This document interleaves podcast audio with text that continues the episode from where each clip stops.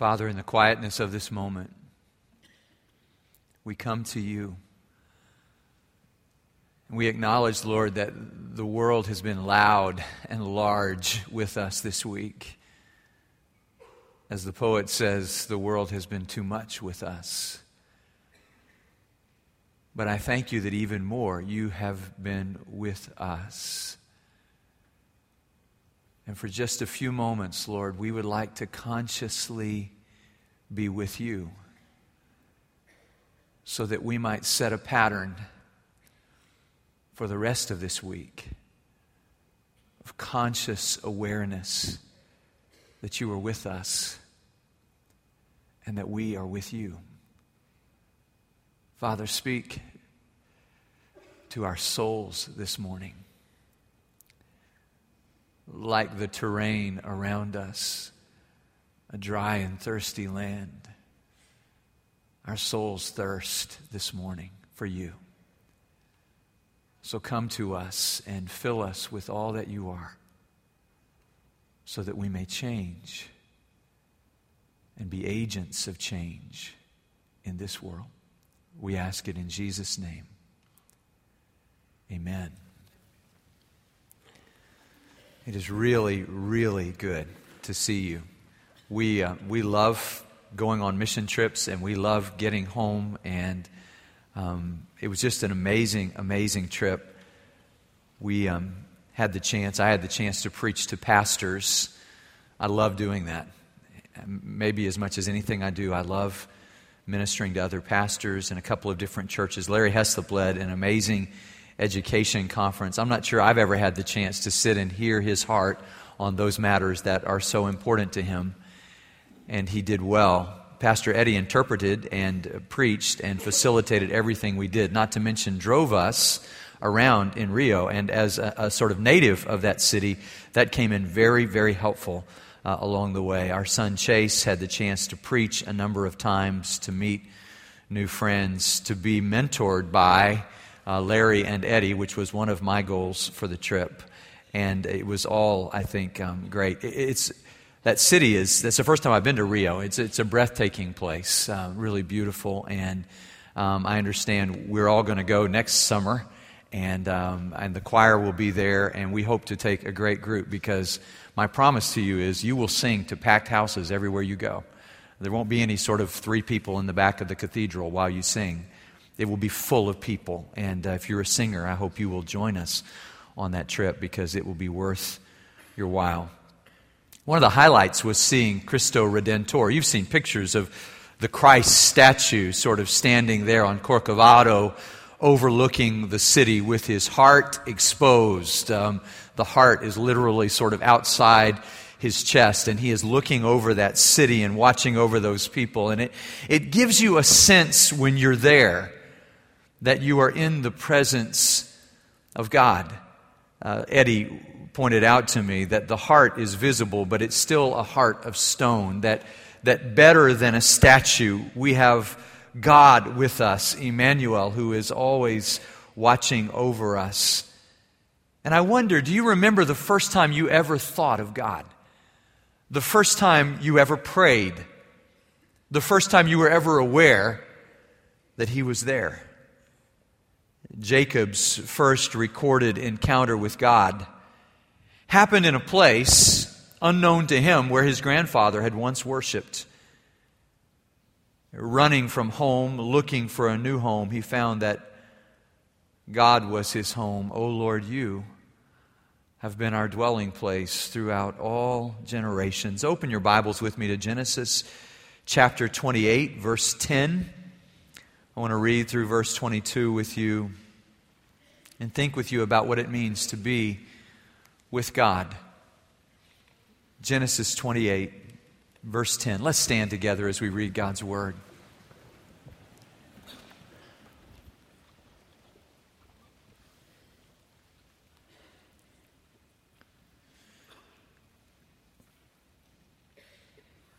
Jacob left Beersheba and set out for Haran. When he reached a certain place, he stopped for the night because the sun had set.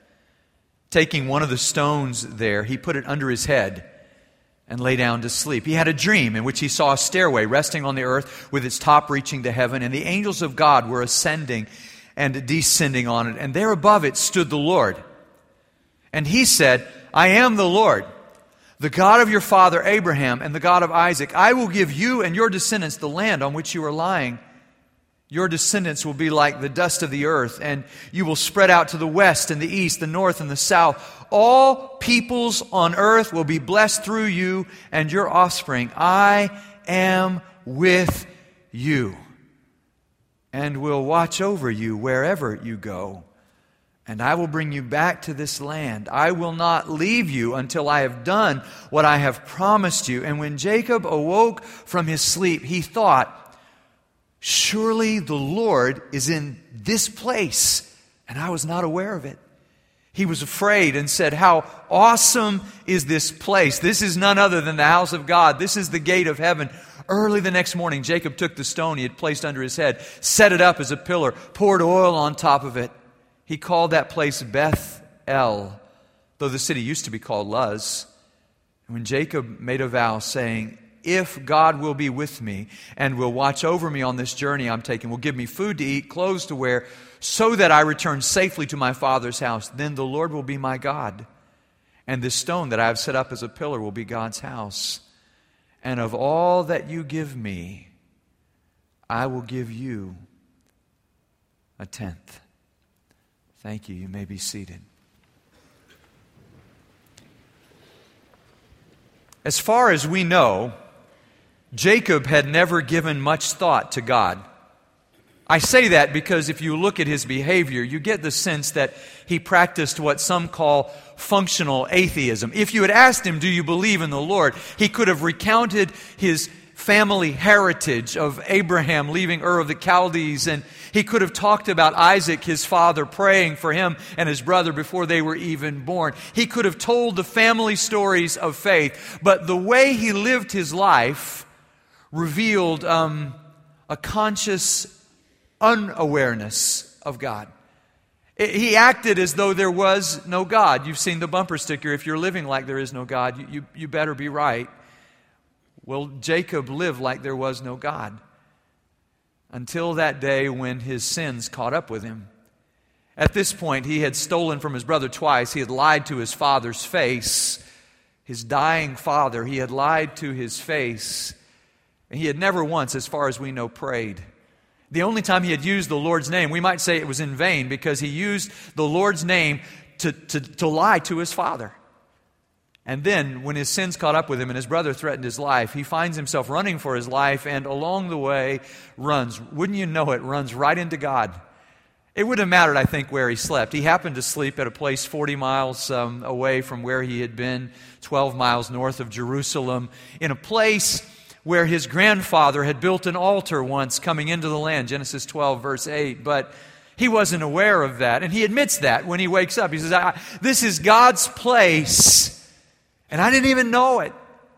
And he does what he knows to do. He builds a makeshift altar and he makes promises to God. It's a sort of if then conditional God, if you'll do this for me, I'll do this for you. But the real story is not about Jacob's promises to God. The real story of his life and ours is about God's promises to us.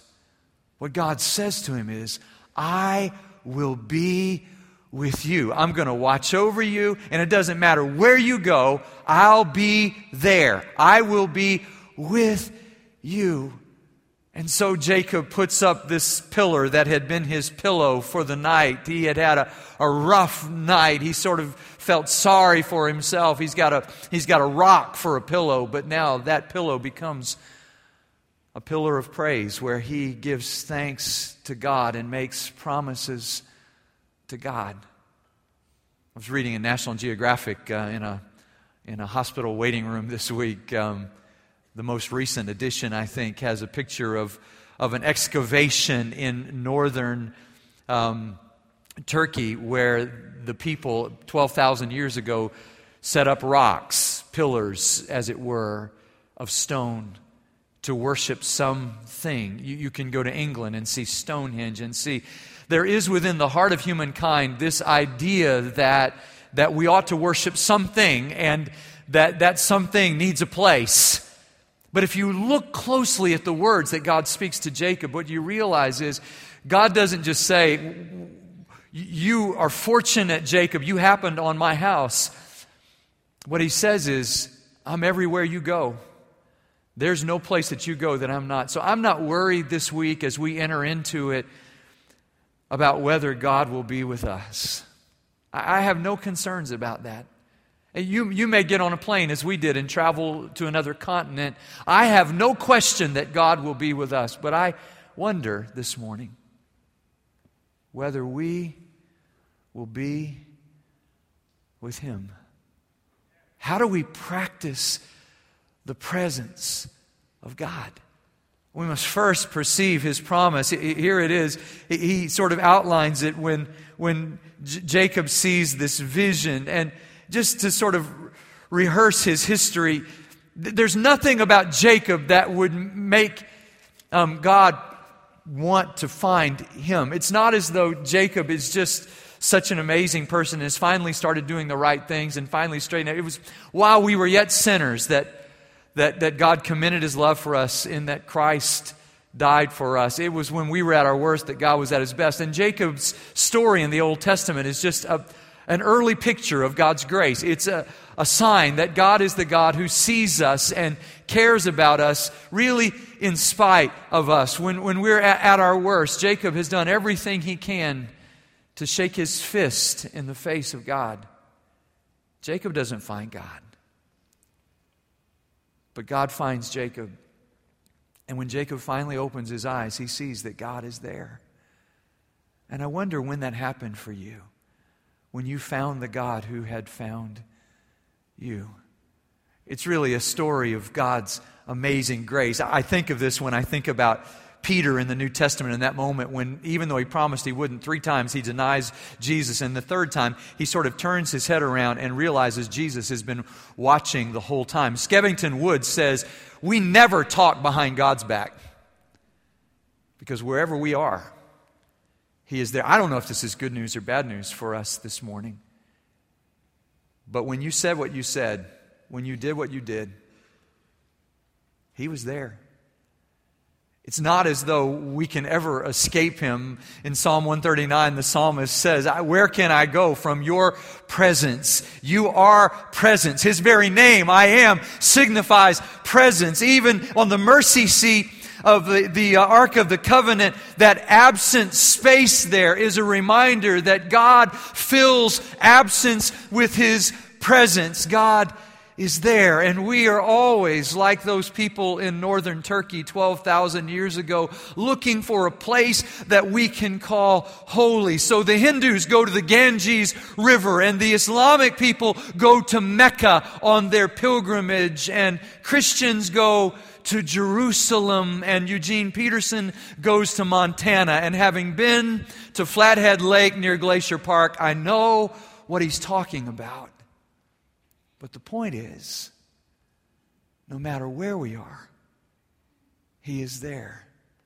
So, William Fry tells about a young man named John who lost his eyesight through a chemical explosion and for six months lived in a sort of self appointed pity party until his father walked into his room and said, Winter is coming. They lived in Colorado. The storm windows need to go up, and that's your job.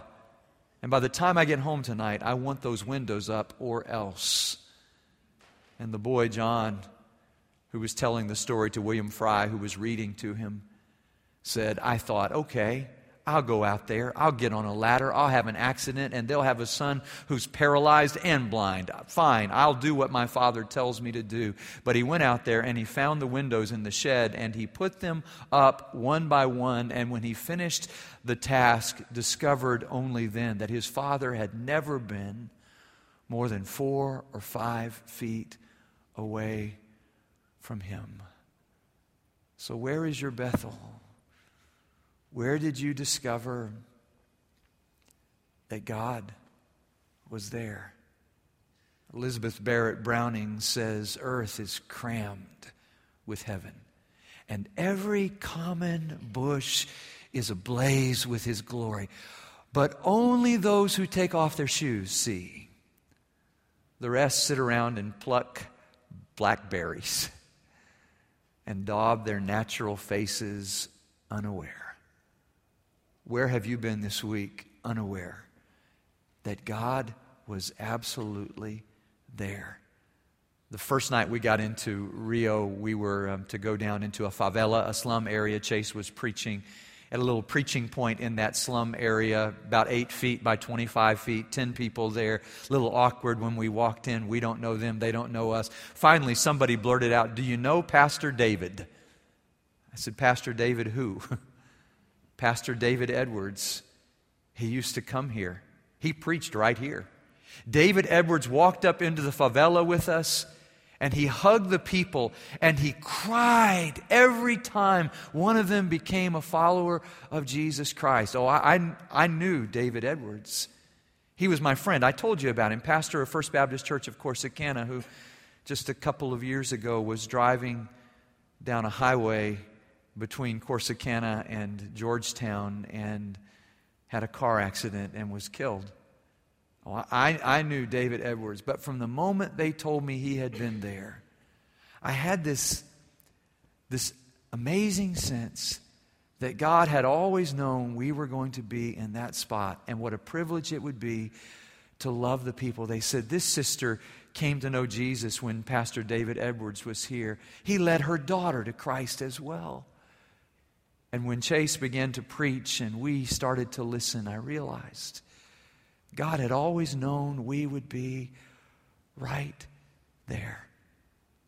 I wonder if we have heard his promise I will be with you. Not just to Jacob does he speak these words, he confirms them in the life of Jacob's son, Joseph, who takes the people down into Egypt. And then Moses, who's trying to take the people out of Egypt so many years later, God says to him, Don't worry, I'll be with you. When Joshua says, I'm not up to the task, I can't fill the shoes, the amazingly large shoes of Moses, God says, Don't worry, I will be with you. God is with us. He couldn't be more with us than He is. The question is, in view of the, the promises that He has made, will we practice his presence. Jacob has to find something to honor God. He picks up the first rock that he can find. Solomon would later build a magnificent temple and say, honestly, as if we could build a house big enough for you, God because the heaven of heavens can't contain you, much less this house built of stone. Jacob doesn't understand everything. His relationship with God is still conditional. Anybody else there? You're still in an if then? If God does this for me, then I'll do this for him. God doesn't fully correct Jacob. The thing about Jacob is he doesn't arrive here. This isn't his arrival, but at least it's his beginning. And every good journey starts with a beginning, a moment of awareness, of consciousness where he says, okay. And he starts talking out, do you see it? He starts talking about God in the third person. And if God will do this, and if God will do that, and if God will do that. And then at the end he says, and everything you give me, I will give to you a tenth. And it changes. Everything changes. I'll, tell you how you know whether you're really practicing the presence of God are you changing? Is God transforming you? Is there something different about you? And notice it's not just Jacob who changes, but the place changes. Used to be Luz, now it's Bethel, it's the house of God. The place changes. And Jacob, who has always, for his whole life, his name means grasper, he's always been a taker. And now he wants to give, like Zacchaeus when Jesus comes to his house, who says, I'm going to pay back everybody that I stole from. What makes a person change? It's that moment when we begin to realize God is with us, and if we're going to ever accomplish anything in this world, we will have to be with Him. We'll have to be with Him. In some ways, this week functioned for me as a, a sort of recall just um, a reminder of why I love to do what I do. It was actually, I think, Monday of last week that we made our way over to the seminary. I had once been the pastor of one of the former presidents back in the 60s, a man named Dr. A. Ben Oliver. They described him as intellect on fire. He had once been their president at that seminary. He used to secretly whisper to me when he found out I was going to Recife, Brazil. He would say, You haven't been to Brazil unless you've been to Rio. I don't want to offend the Millers, but just go further south. After I'd been to Recife about three times, I, would sort of been there and done that. I'd never been to Rio until this week. And we went up that hill and we walked into the library, and there was a picture of young Ben Oliver. He was dapper, looking good, brilliant man. He gave me his Greek New Testament when he died. When I preached his funeral, I said, Lord, I want a double portion of his spirit. Eddie helped us, resourceful Eddie is, to find a key to get into the chapel where he preached. And I stood behind that pulpit and I sat in that chair where he sat. And I remember the time sitting with him translating the Greek New Testament and the way he invested in my life. And for me, it was a reminder that God is with us. Jesus would say to the church at Ephesus, Return to your first love. I wonder if we've done that. If I asked you this morning, Do you love God? I suspect everybody in the room would say yes. But if I asked you, Do you love Him first? More than anything else, more than anyone else, how would we answer that question? God calls us back. When we least expect it, He shows up large in vivid color. He shows up making promises by grace to us, not because we've finally gotten it right, but because He must be with us and we must be with Him. Eugene Peterson, in his book, The Pastor, tells about a five year old girl who helped him understand this when she said to her grandmother, no God talk on this trip. I believe God is everywhere we go. So let's get on with life. Let's get on with life. Living in the presence of God. Paul would say to the church at Athens, the, the people in Athens, as he preached on Mars Hill that became the church there, he would say to them, In him we live and move and have our being. No more idols. We don't need idols because he is always with us. And the day we begin to live with Him, that is a remarkable day. What would it take for us to keep the promises that we've made to God? Jacob will go and come back in chapter 35 to this same spot. He'll renew the altar there.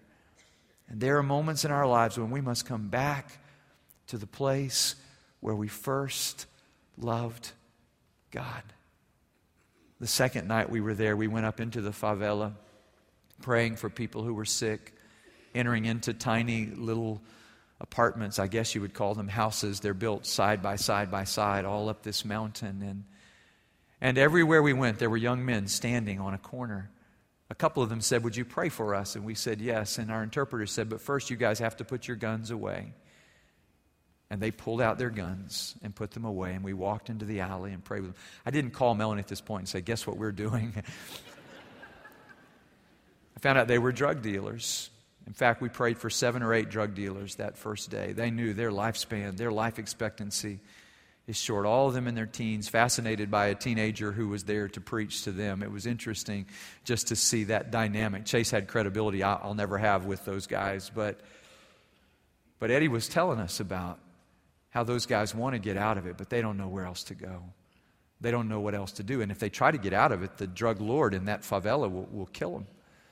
A couple of young men one day became followers of Jesus Christ, and they wanted to get out but didn't know how. Uh, one went with them and explained that they wanted to become Christians, and the, the drug lord said, Okay, you can get out of drug dealing, and I'm not going to kill you because you're Christians, right? And the young men shook their heads, yes. And he said, But if you ever stop being a Christian, I'll kill you. Now, there was incentive, motivation to stay with it. Aren't you glad God doesn't deal with us that way? If you ever stop walking with me, that's it. No, no. No, God will be with Jacob even when Jacob is not at his best. But the good news for people like us is not our promises to God the promises we've made and promised we will never break, the promises we've broken to God. The real story of the scripture is God's promise to us. It's Isaiah 7:14 where the, the prophet says a child will be born and his name will be Emmanuel. God with us. Matthew 1:23 Jesus is born and he is God with us. And Nathanael talks with him in John chapter 1 verses 45 to 51 and says, "Can any good thing come from Nazareth?" And Jesus says, "I saw you when you were under the tree." And Nathanael says, who are you? I don't understand who you are, but you must be somebody special. And Jesus says, Are you amazed at this? You're going to see the angels ascending and descending on the Son of God.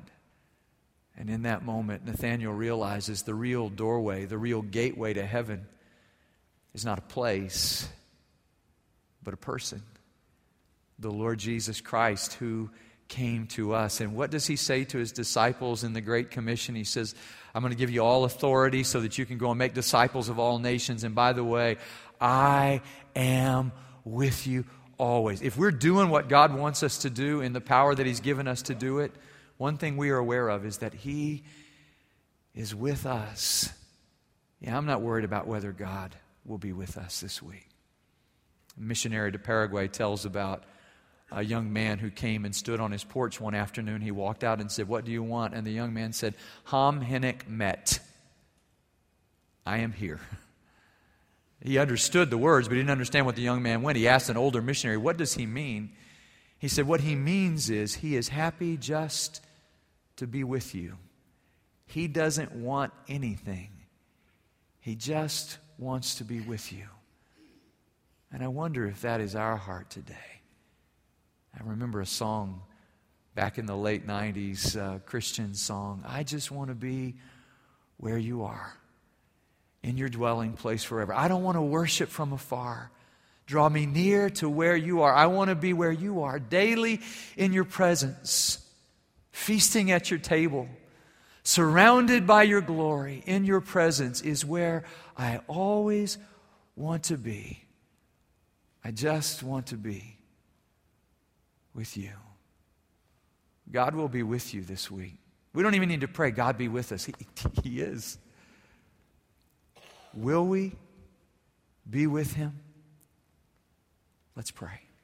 Father, thank you for your amazing love and grace, for your powerful presence among your people as we worship you today. Help us, I pray, consciously to be with you today so that we may love you and walk with you. Lord, when we talk, help us to know you are there. When we walk, help us to know that you are with us. When we decide about what we're going to do about the God who is with us, remind us that you are witness to our decision right now. In Jesus' name, amen.